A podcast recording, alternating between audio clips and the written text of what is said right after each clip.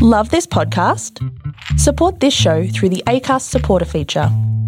It's up to you how much you give, and there's no regular commitment. Just hit the link in the show description to support now.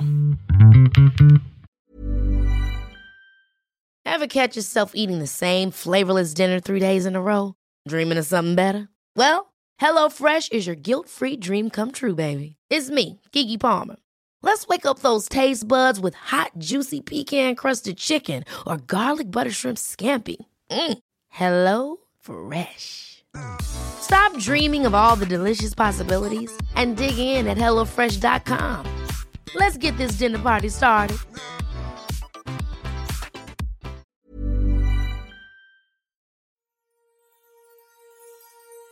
Welcome everyone to the Storybox. This is the place to be if you're a lover of stories, learning new and interesting things, growing abundantly, and if you want to improve your overall life. My name is Jay Phantom, and I've made it my purpose to unbox and share the amazing stories from people of every profession all over the world. I'm grateful that you're here today. Let's journey into the Storybox together and hear more about whose story will be unboxed today.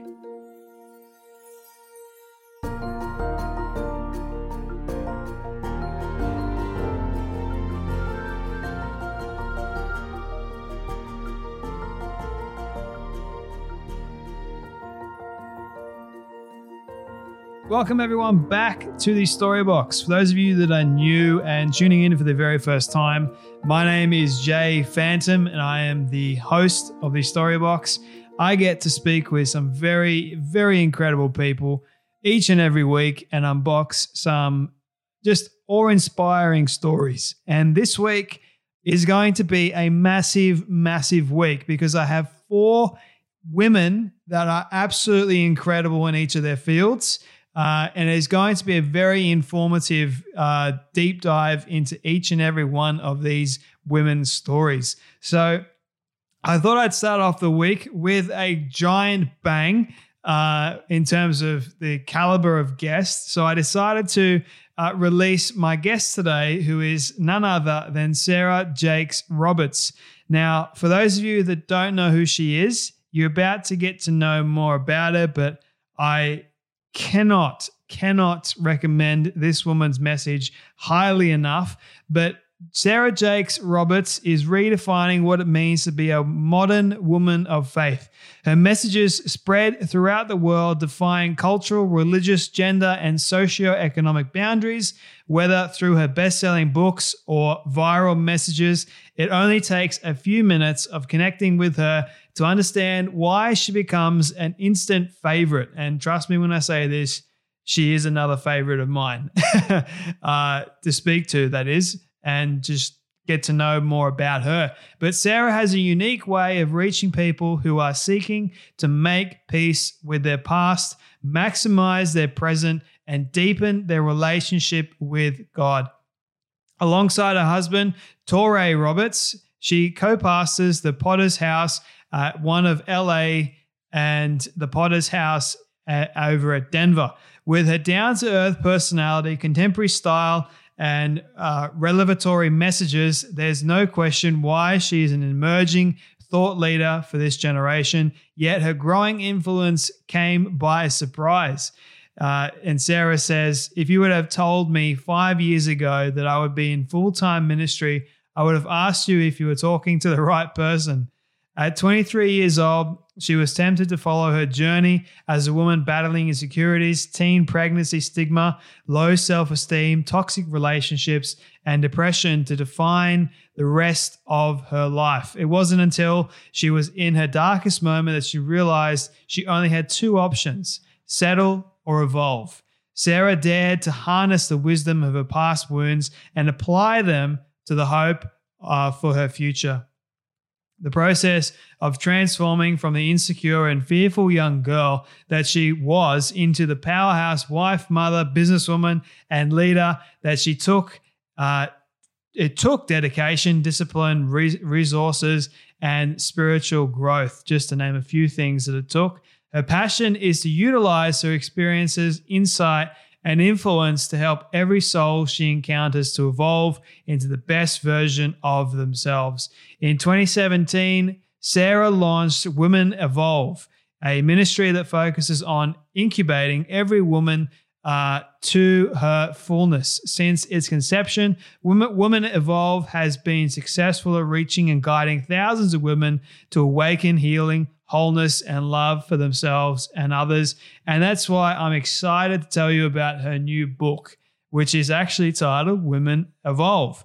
And you can go and get a copy anywhere books are sold. I highly encourage you. If Sarah's message resonates with you, overcoming fears and knowing that you are worth something in life and that you need to really evolve in your life to, to grow and to become better as a human being and understand that God does love you, then go and get a copy of this book because I had an absolute joy and blast uh, being able to speak with Sarah.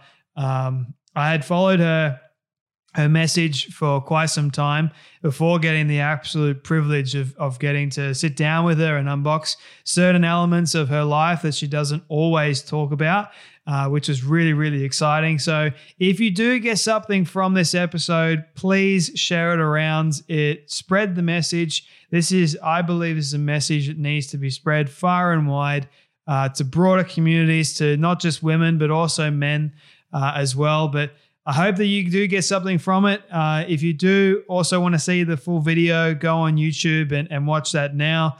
Also, uh, all the links are in the show notes, make it easy for you.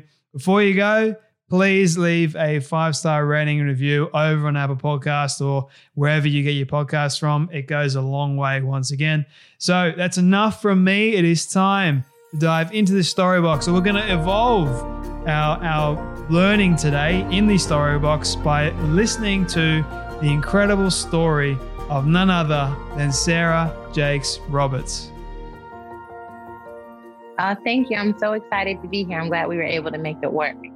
The uh, excitement is really evolving for me right now because I love your message. I, I love this book that you've come out with at such a, a very special time. Uh, I can't wait to get into it with you in just a moment. But before we do, I normally start off all my conversations with one particular question I think you might like, which is what does success look like for you? Mm, okay, that's a good question. Success looks like living fully, honestly, and authentically in the life that I have been given. Um, I don't think success is like this destination, like once I've achieved X, Y, and Z, then I will be successful. I think it's finding the success, the spirit of success, the spirit of gratitude, and wherever I am right now. I think it's a successful spirit, not a destination. Mm. Have you ever found it difficult to be grateful for what you have right now?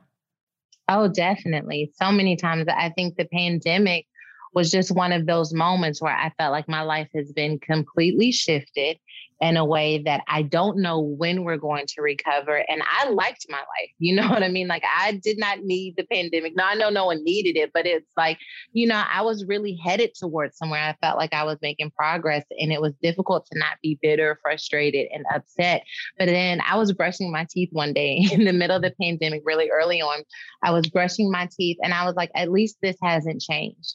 And all of a sudden, instead of thinking about all of the things that had changed, I started focusing on those small things that had not changed. And I saw my attitude begin to pivot because there was some steadiness, even in the midst of change and transition. And then I was able to create once I felt steady again. Mm, I love that. Why do you think that people find it difficult to be grateful in the present moment?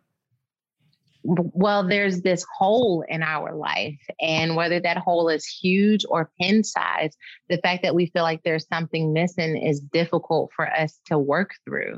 Mm-hmm. And I think for a lot of people, they're able to channel that into work ethic. But for some of us, we can't help but see that hole as a reflection of our worth. My worth has a hole in it, my identity has a hole in it. And now I am not all that I could be because of this hole. And so I think anytime someone feels inadequate or insufficient, sufficient that it's difficult to be gratitude for all of the other puzzle puzzle pieces that you can see. And yet if we don't find that, we're going to always have something we could be doing better. So it really does take um, perspective to get to a place where you don't mind being um, holy but still used. I love that. Have you ever struggled with finding your own worth and your purpose? Oh goodness, that I I have spent more time struggling with my worth, struggling with my purpose than I have spent in it. And I feel like um, people don't always get that, that I spent more time. So I am 32 now. And I've probably been in purpose strong like the last five to six years. And so we're still talking 26 years of I don't know who I am. I don't know if I have value. I had a child as a teenager. That's another hole. That's something else that made me feel inadequate. I went through a divorce. And so I struggled with all of those things. And um, so now that I have found purpose, it's um, I have to let my purpose speak to that part of me that wandered for so long to tell that person who wandered, like they're talking to you. You finally have made it into this place of purpose. And that helps me to be more present and to be full in the moment that I'm standing in. Mm, I've got a couple of questions coming from that response. The first one I want to mm-hmm. go into uh, you mentioned you had a teenage pregnancy and trying to navigate that all area. Uh, I'm curious, um, did you feel ashamed at all? Did you have a sense of guilt uh, coming from that? Oh, goodness. That's all I felt. That's all I felt having that teenage pregnancy. I mean, I think that when you're an adult, um, it's so easy to forget what it was like to be a child. And I have an 11 year old daughter now, an 18 year old son. We, we've got a blended family of six children. So I have a lot of people in my house. But uh, when I imagine my pregnancy with my daughter's naivety in mind, it makes me realize just how traumatizing it was. Outside of the pressure of how am I going to care for a child, just the mental toll that it takes to go from thinking, oh, I'm going to get in trouble for being pregnant as opposed to my life is going to change forever from um, being pregnant. And I know immediately that everything that I thought I knew about my innocence, my worth, my value diminished the moment that I had to live out that reality. It's funny, my mom told me when I met my husband that she had not seen me smile with all of my teeth since before I got pregnant. I think that that just speaks to how much of uh, a weight and a depression I sunk into instantaneously. Hmm were you grew up, I believe you grew up in a Christian household. Uh, was it because of the fact that there was this stigma around, okay, you, you can't get pregnant? That's what made you afraid? Or was there something more to it than that? It was definitely the Christian household, but even outside of the Christian household, you don't even have to be a Christian to think that a girl who got pregnant as a teenager is not necessarily the person we celebrate in society and culture. I think I would have probably even made it out a little bit better if I felt like, okay, the church doesn't understand me, but at least out here at my school or in the world, I'm accepted. But we're talking about something that isn't socially accepted no matter where you are. Mm. And so um, that is an added layer that I've actually never even really thought about until expressing it here. But that is an added layer of trauma of feeling like I have nowhere to go where this is okay. And yet, um, that isolation kept me longing for someone to tell me it's okay, it's okay. Mm, I'm curious about why this is the case because so many people, I have no doubt, have experienced this very thing, the same thing you've experienced, and they kind of they do feel lost. They do feel like yeah. they're not worth anything, yet they've created life. They kind of there's a stigma, especially in Christian circles uh, as well. We kind of shame them, and yeah. it's like this is not God's way. You know, but then you got to understand that we are human. We do make mistakes, but ultimately God has allowed it for a for a reason. Yeah. Uh, so I've always been fascinated by why why in the world do we shame people? We belittle people for for this kind of mistake, and do we, should we see it as a mistake? You know, I, I, love this question. I love this pathology in general because none of us are living God's way, right? Hmm. God's way was us in the garden. We know how He said it that we were in the garden, we were traipsing around. We had so none of us are in God's original intention. And I think the church doesn't know what to say when someone isn't living God's way that can help them still navigate their way. Okay. So mm-hmm. this is my way now. I'm 13 years old and I'm pregnant. If I'm not doing it God's way, does that mean I don't have a path at all? That's why I love the story of Eve because Eve, I mean, she is the one who set it off in not doing it God's way. And yet God doesn't abandon her. And we never tell this part of the story. We just kind of like kick her over to the corner and we're like, you messed it up for us all. We don't want to talk about you anymore. And I, I just, I love this. And when God says to them, if you eat from this fruit, you will surely die, like they don't die the moment they eat from the fruit but something in them died. Something in them died. And I think that we as churches and, um, you know, people of faith who are in community have to be willing to ask ourselves when someone eats from forbidden fruit, what in them dies? And are we willing to do the work to bring it back to life? My goodness, that was so powerful. I, I just, my brain just spun for a moment because I have never actually thought of it like that myself. The, yeah. It's fas- it's a fascinating line of thought because I think do you believe that it's kind of like your purpose has died inside or is it something else that has died? Um, I think that your confidence mm. and your ability to connect with God and the world around you um, in truth dies. Mm. I mean, we see that immediately. Okay, we were in a journey here, and I love it. Immediately, Adam and Eve um, realize that they're naked and cover themselves.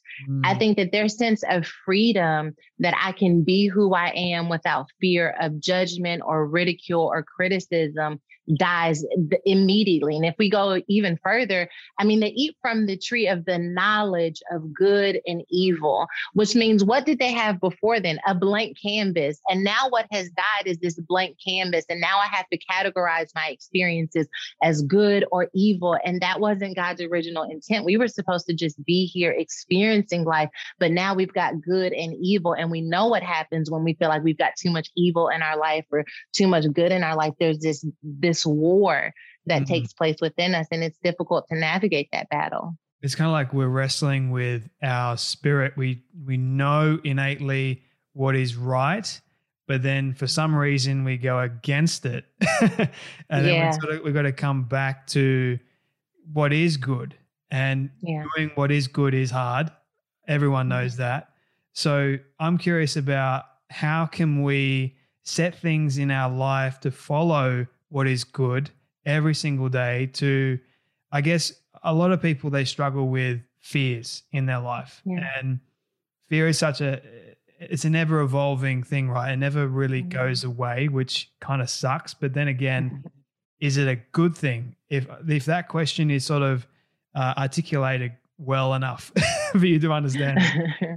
no, for sure. Um, fear does serve a purpose. I think even when we look at sociology and the way that humans have changed over time, fear is something that was used in order to protect ourselves, right? Mm-hmm. It's when it goes from this sense of protection to oppression, but we don't always know where that line is. So when we say, I'm never going to date again because this last person broke my heart, it sounds like protection. And maybe for two to three months, it is protection. But when we're six years down the road, now it's oppression because we have decided to take what was meant to protect us and now it is oppressing us.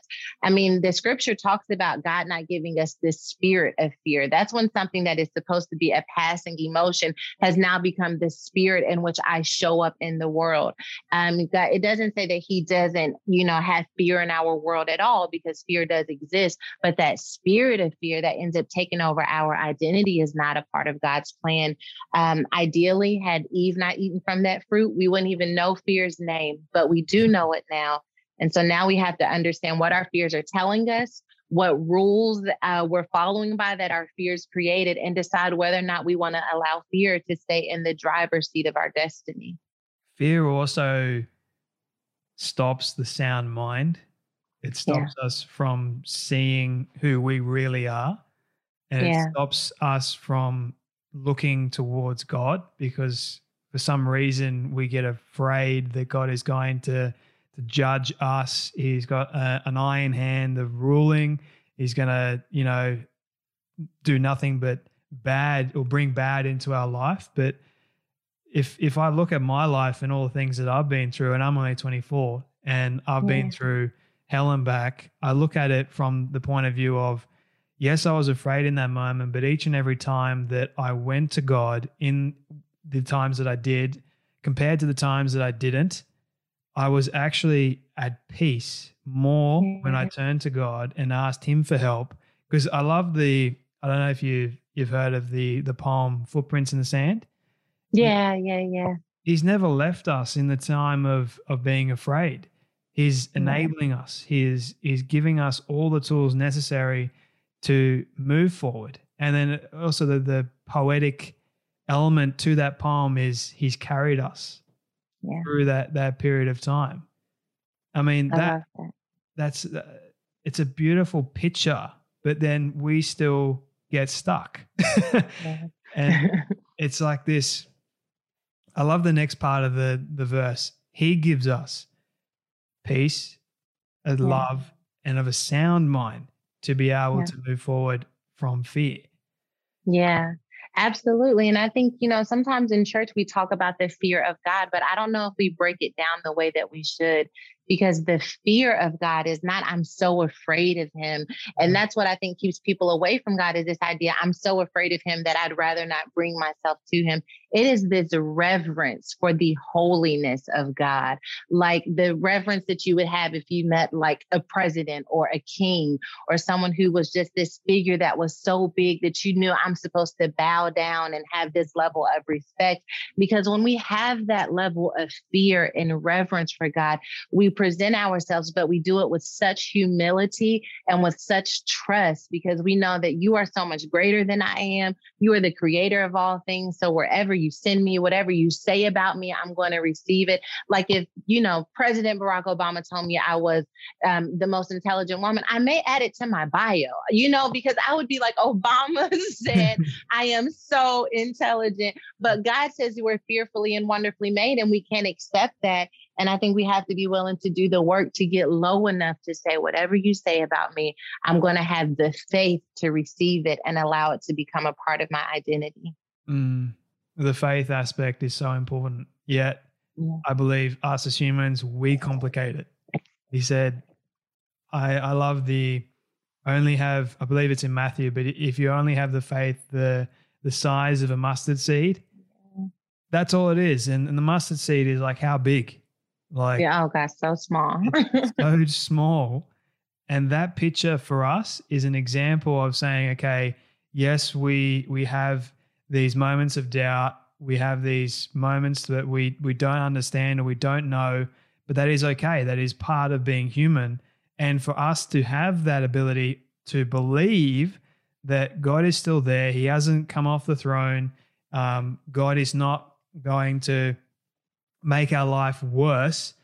Um, and I think you're right. I think that we talk about God's judgment. You know, we we we create fear amongst mm-hmm. the brethren, amongst people, and, and, we leave the church thinking, "Oh my goodness, what's yeah. going on here?" But that shouldn't be the case at all. And I like how you said, if we break it all down, I think that's an yeah. important distinction to make. Um, but one question that I, I do want to ask you, having speaking about fear, actually, is do you currently have a fear in your life that you're still yet to overcome? I do. I, I have. I, I probably have a lot of them. um, spiders. I am learning to um, not have fear when it comes to even raising my children. So my son is 18. He's moving into adulthood. He's itching to be free. I can sense it. I feel it. And, um, you know, I'm afraid as a parent because it's a big, scary world out there. And when you're desperate to be free and desperate to explore yourself, I know that you just open yourself up to so many things because you're looking for your identity, right? And I know he's got to go through his process, but I think as a parent, I'm I'm fearful about that. So I'm working through releasing my control, remembering that he started with God and all of those things you have to tell yourself, um, but also giving him wisdom as much as he allows. Mm, I love that. Um, I'm curious about for a, a, young parent at the moment that is going through the same thing you're going through. How would you talk to someone? How would you walk them through this same journey? if you can speak to someone right now that is struggling with control, with releasing yeah. their own child into, I guess you could say, the wild. you know, um, we've had to do this before when they were babies and they were sleeping in our room and then moved into their own rooms. We had to trust that they would be okay, that they would stay breathing throughout the night. When they started going to school by themselves, we had to trust that the teacher would look after them and understand that they need their blanket for nap time. Um, what I have found in my relationship with God is a lot of times we experience the same thing. It just shows up in a different form. And mm-hmm. so if we can be comforted, we, I am saying we right now, if we can be comforted by the fact that we've had to do this before and that we didn't lose them in the process, then maybe we won't hold on so tight that we leave marks and wounds on them, but we'll understand how to gently let go so that they can become, but they still remain within reach. What do you love the most about being a mom? Oh, goodness. I love seeing their personalities show up. I love seeing them just stand up in their own personalities. I mean, we have six, we're a blended family. We've got six people in our house, um, six children. I call my roommates, um, all live in our house. And I love seeing them show up in the world as themselves, like, and doing that with confidence. Mm. My um, five year old runs our house, and my 11 year old is trying to run our house. So watching them compete for office, they're campaigning every day in my house. If you guys hated the political season here in America, let me tell you, I'm in one every day at my house, but it's great to see them. I, I can only imagine. Um, you know, I come from a very small family, but you know, still, I have two brothers. I'm the middle child. So I completely understand the, the, the cry out and the arguments. Oh yeah, it's um, spicy. yeah, it does. It does get spicy, eh? But uh, what has been for you, Sarah? What has been the greatest lesson that you've learned being a teen mum compared yeah. to being the age you are now as a mum? That kids are really forgiving. Mm. They're really, really forgiving. Um, you know, I felt so bad when I had my son just because I knew that there were two parent homes that were probably doing it very well. In my mind at 14, I'm like, someone's doing all of the right things. They're not moving from house to house. They're not wondering how they're going to make ends meet.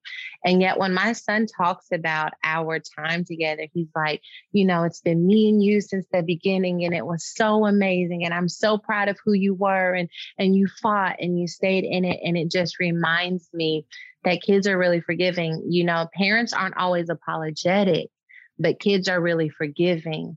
And I think that we could undo a lot of damage that we see in families if parents could be more apologetic so that they could receive that forgiveness. Because when we wound our children and don't acknowledge it and then ask for forgiveness, they end up becoming adults with wounds. Mm, that's a good point to to actually raise.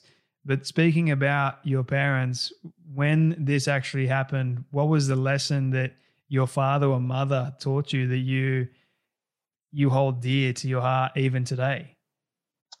My father told me that I could beat this. He's like, you can beat this, but you're going to have to hit the ground running. So that's my father. He's like trying at this point, he's like, we're in a fight you need to be Tyson. Okay. You don't have, you might have to bite some ears in the process.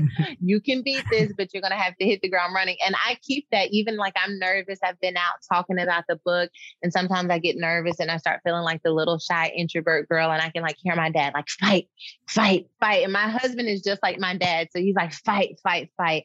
And then my mother, I'm, it's no wonder that I don't need some type of like help because my mother on the other hand is like, you can rest take your time. So I got one parent telling me to fight and the other parent telling me to rest. And it is that crazy combination actually that has allowed me to know when to show up and fight and when to sit down and allow the fight to go on without me. It's a good balance. I like it. Yeah. Yeah. Yeah. why why did you decide to open up about this part of your life? Because it is a very personal part. And I guess it opens you up to different judgments to especially in the Christian circles yeah. Especially. So, why did you decide to open up about this? So uh, I got pregnant before social media. If I got, if I were the age that I was when I got pregnant now, this would be something that would be like on TMZ. It would be news. And um, so when I started blogging, people started connecting with my journey and they started following me. Now, this is like 10 years after I got pregnant, I started blogging and people would invite me to speak. And at the time, I wasn't necessarily talking about the time that I got pregnant. I was just talking about overcoming your fears and having self love and finding your worth. And people were so inspired by the words, but they didn't know the cost of those words. And so my dad um, was hosting a conference and he asked me if I would introduce him. I'm not typically one for public speaking, but I just was like, whatever, here I am, let me do it. And I decided decided to share it on that stage and from that platform because I wanted people to know who I really was. I didn't want them to just one day discover I was a teen mom and feel like, you know, I, you know, maybe lied to them or misled them in some way. And what I thought would kind of discredit the work that I'd done actually ended up propelling it because people felt like, man, now that I know just who is saying these words to me, I can accept them even more because I have my own secrets and my own wounds that I'm working through as well. Mm. And for for your life, Sarah, knowing God as your your Lord and Savior, yeah. two questions coming out of this one. When was the moment that you made God real in your heart when you accepted Him? And secondly, okay. Um, I'll, okay. I ask the second question? Go ahead. Go for it. Go for it. um, so the second question is when when in your life that you least expected it, did God show up in a big way? Okay. Okay. Okay. I got you. Okay. So the first time that God became real, like for real in my life, I this is my second marriage. I was married before. It was a toxic marriage. Um, there was certainly some you know emotional abuse there were some physical things that happened and um we and I ended up at a CPS office as a result of one of our altercations. And CPS here is like Child Protective Services. And I'm sitting there and they're talking about what kind of mother are you now? I'm now now this teen mom fear has become a reality as a grown woman because someone is talking to me about my mothering. And I was leaving the CPS office, and that is when I made God real for my life because I realized that my plans, my idea of trying to fix my life and following my path so that I could wrap it up neatly and then present it to God wasn't working. And so I just surrendered. I just let it all fall apart. And I was like, I don't know what I'm doing. I'm lost. I'm confused. I'm in this marriage. And if I keep going down this road, I could lose my kids. I could end up in prison. And I don't like who I am anymore. And that's when I made God real because I trusted who He saw more than I trusted who I was becoming. And I started chasing after that image. And that's when I saw my life evolve. Mm-hmm. And mm-hmm. I will say to your second question, um, God has shown up for me in a big way with this book. Like the most recent now, he's shown up for me in a lot of different ways. But with Woman Evolve, um, God has shown me that there is a space for this type of women's movement and everything that we've been able to do with Woman Evolve, from our tours to our conferences to even the book, it breaks all of the rules. It breaks all of the rules. Like our book right now is um, number 15 in all of the like millions of books on Amazon, and it's like number one in a few categories. We did like 20,000 in pre orders, and like we haven't had any national press. I, I'm a speaker, but I don't speak every Sunday. So I speak when I get invited, but I've been going on my social media, like, and it's just they, the publisher's never seen anything like it. I've never seen anything like it, but I know it's, I know it's a God thing.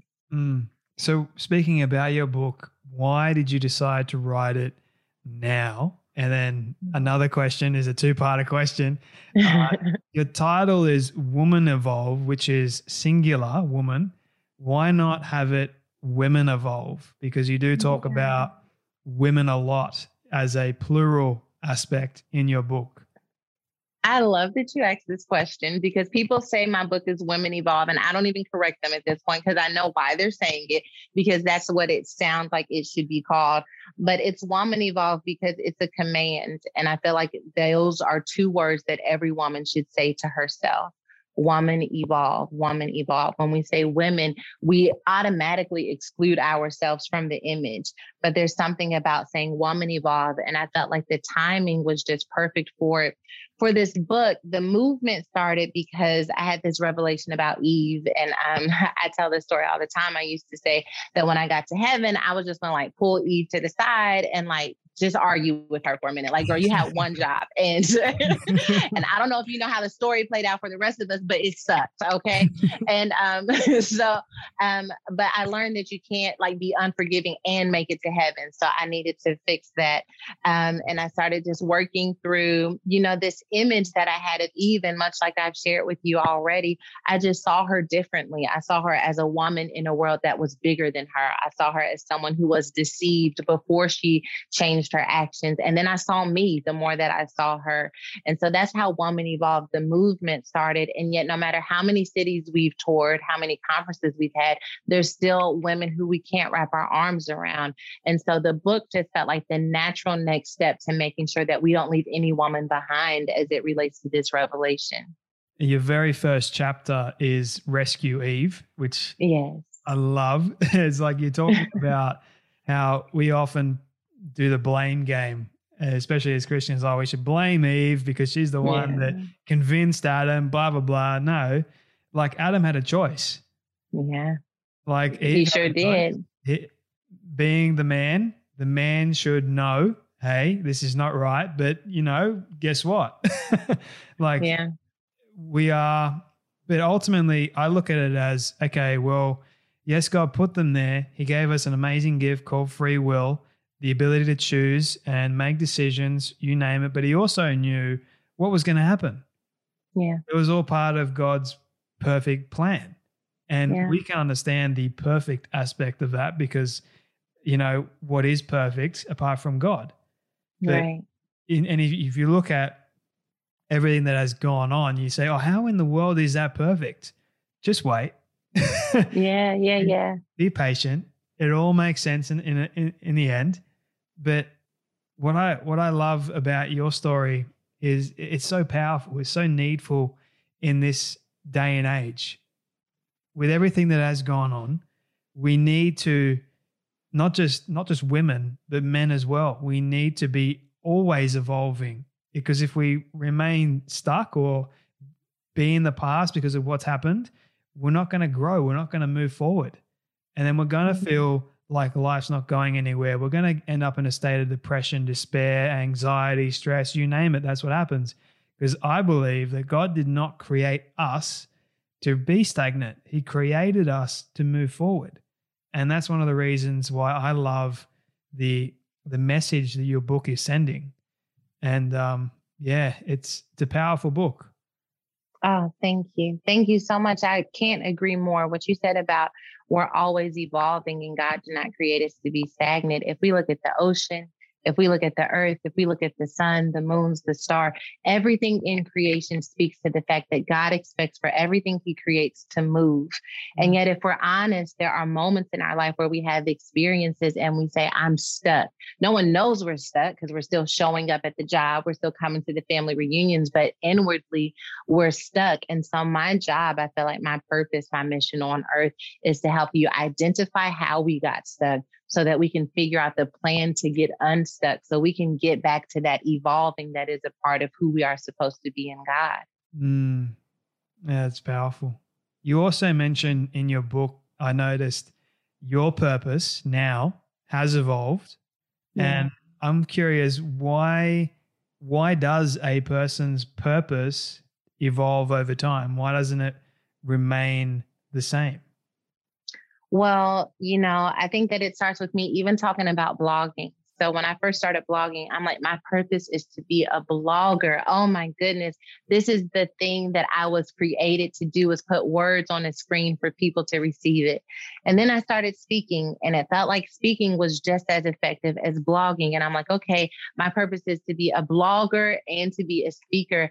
And yet I realized that the common thread to that, even as it relates to Woman Evolve, because now I'm like, okay, my purpose is to start a ministry. My purpose hasn't changed from blogger to speaker to now the founder of a ministry, it has evolved.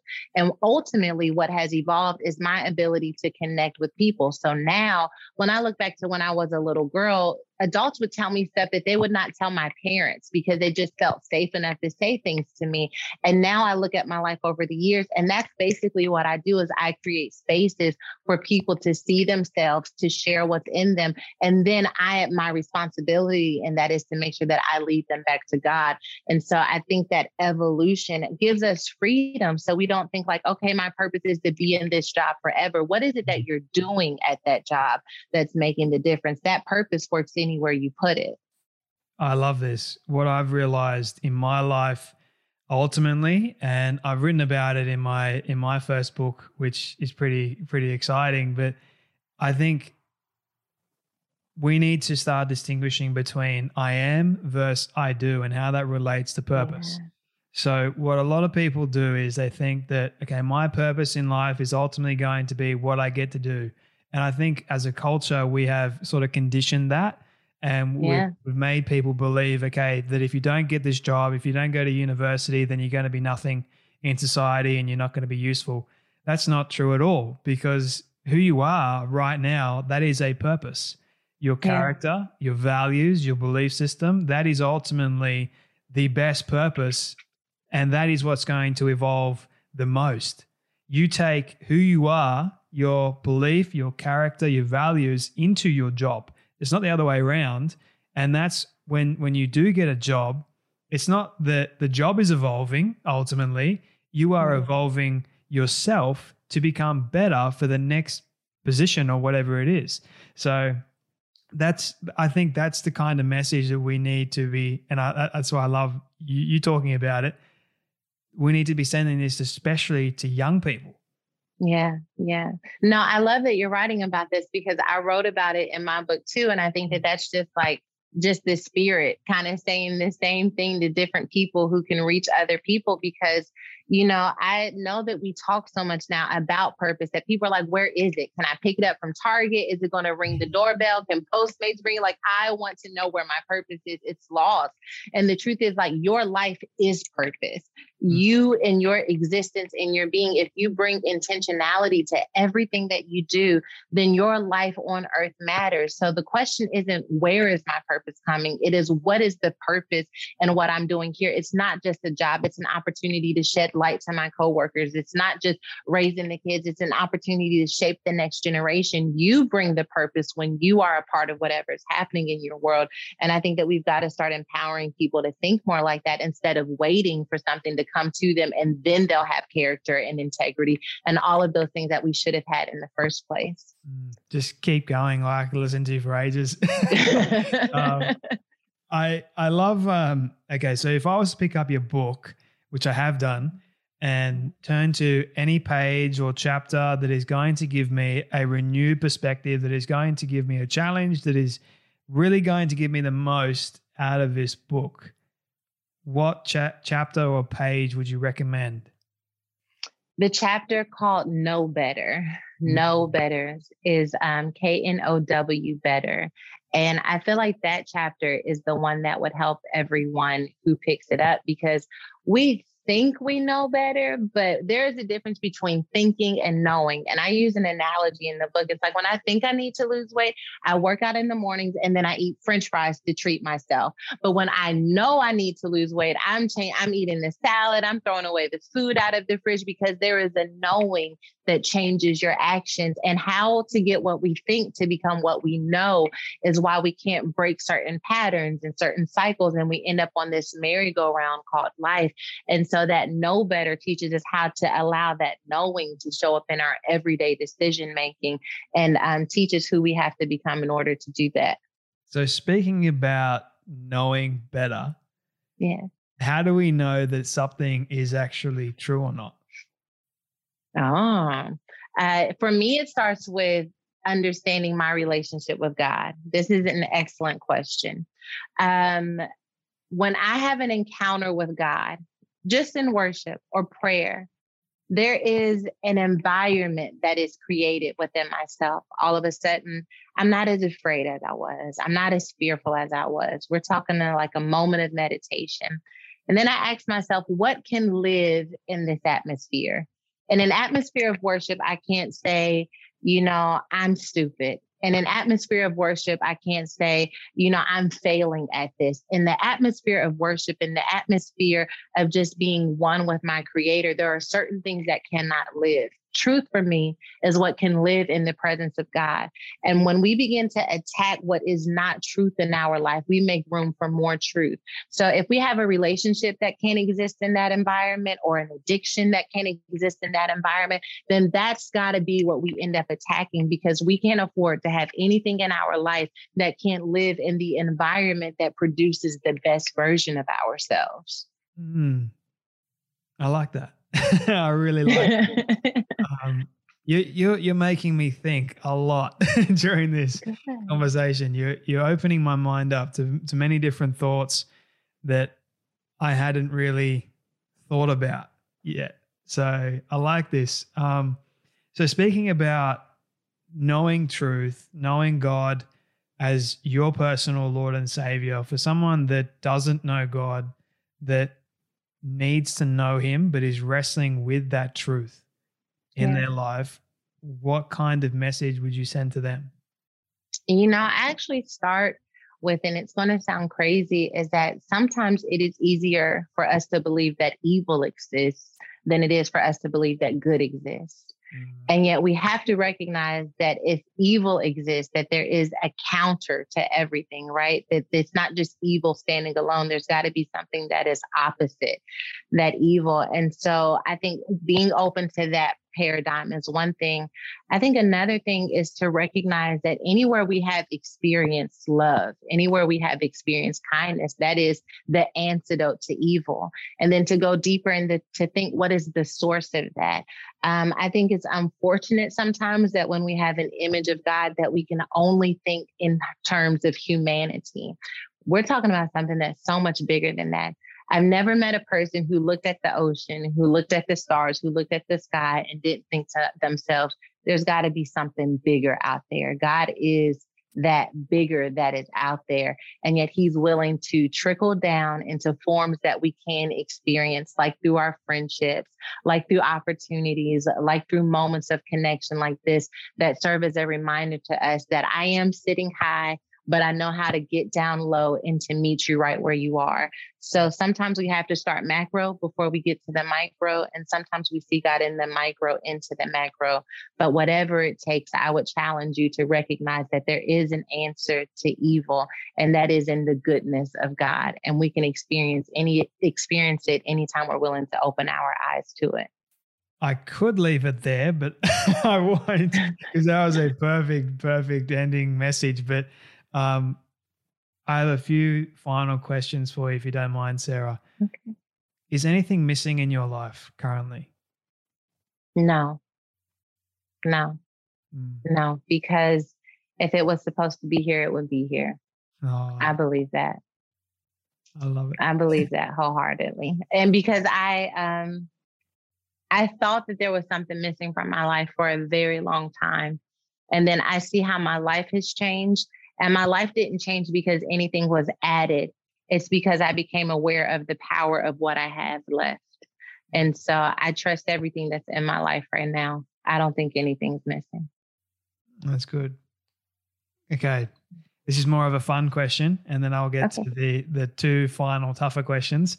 Uh, but what would you say has been the weirdest food combination you've ever tried?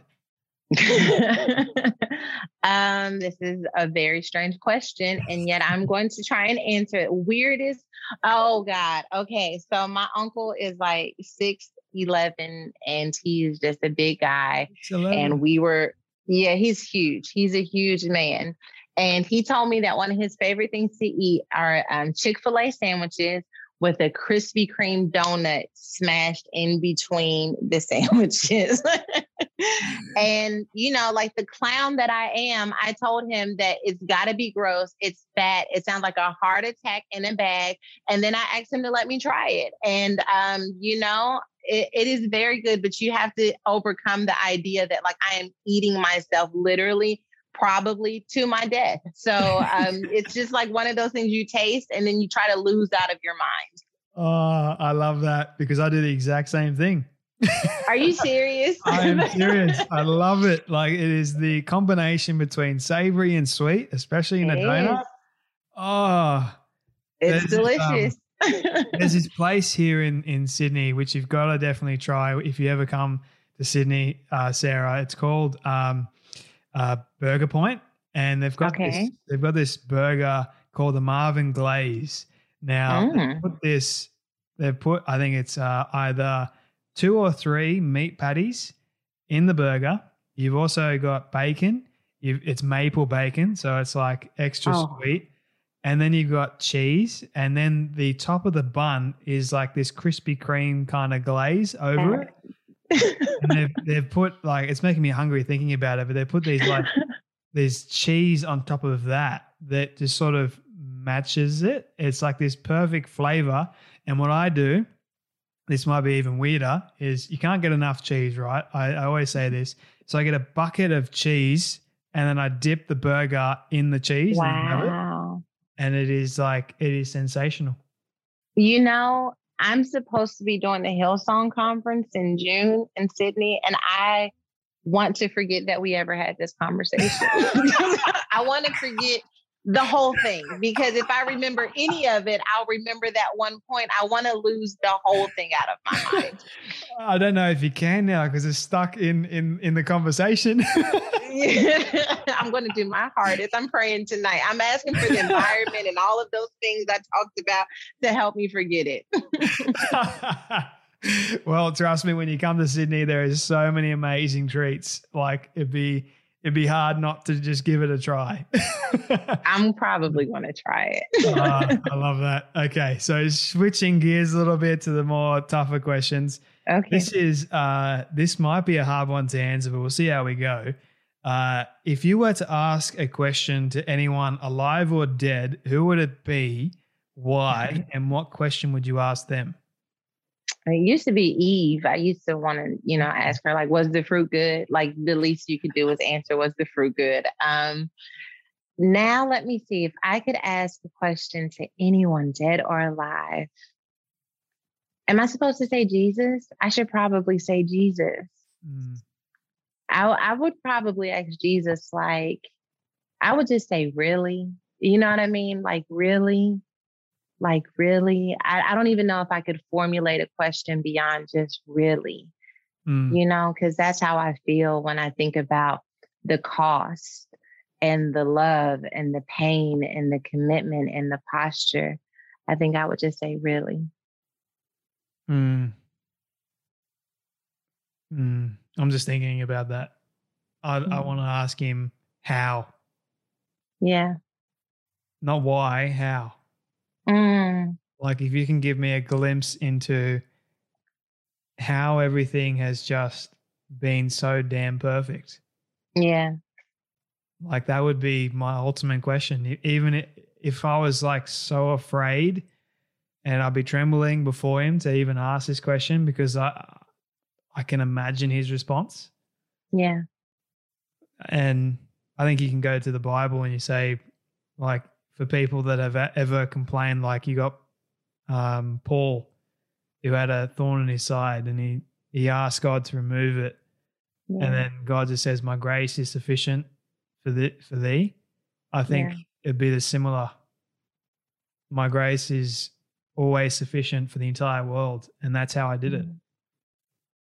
That's so amazing. You would think, you know, when this question is asked, you think that you'd have this long, powerful question. And yet we've got these one word questions that we just, that we know that God would understand, that Jesus would get, but that we can't even fully articulate. And I think that's the the sheer power of Yeah. God's presence and For sure. His holiness. But yeah, one day when we do get to heaven, I've got Mhm. more questions than just that one, but we'll have all eternity to ask Him. Um, yeah. My final question for you, Sarah. This is my all-time favorite question I ask everyone at the end. So it's a hypothetical one. So I want you to imagine with me for a moment that you've been able to reach the age of 100.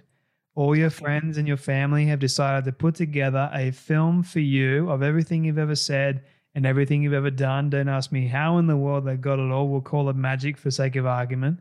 But they've been able to get it and show it to you on your 100th birthday. What do you want that film to say and to show about your life? I wanted to say that I led my family and my friends to the same level of freedom, confidence, and acceptance that people say that I get to do to those who are not connected to me. That I didn't just minister to the world and not become ministry for my family. That is a great way to end this conversation. Sarah, Jake, Jakes Roberts, thank you so much for your time today. I acknowledge everything that you're doing. I love your message. Where can people mm-hmm. find your book and connect with you? My books are available everywhere books are sold, Woman Evolve. I'm so excited about this message. And if you want to continue the journey with me, you can find me on all of the socials Facebook, Instagram at Sarah with an H. Don't forget my H, Sarah Jakes Roberts. She's not hard to find. But Sarah, thank you so much for coming on the Storybox podcast. Thank you for having me. I really don't like this part because it means that sadly we have come to an end of yet another story. I just want to say thank you to all of you for tuning in and listening to our guest today. It is my prayer that you would have felt inspired, motivated, challenged in some way, and that you would have learned something new as well. If you would like to hear more amazing stories like this one, you can do so now by searching up the Storybox on all podcast platforms. It is that easy. And if you did get something from today's guest, please do share it around with your friend or family member who you feel could benefit from hearing today's story. And before you go, I greatly appreciate it if you could spend 30 seconds leaving a rating review over on Apple Podcasts. It goes a long way to reaching more people and building this community of the Storybox. Let's start changing lives through powerful stories like this one you heard today. Your support is always greatly appreciated. Until next time, when we dive back into the Storybox, I'm Jay Phantom, and don't forget, your story is worth more than you know. I'll catch you then.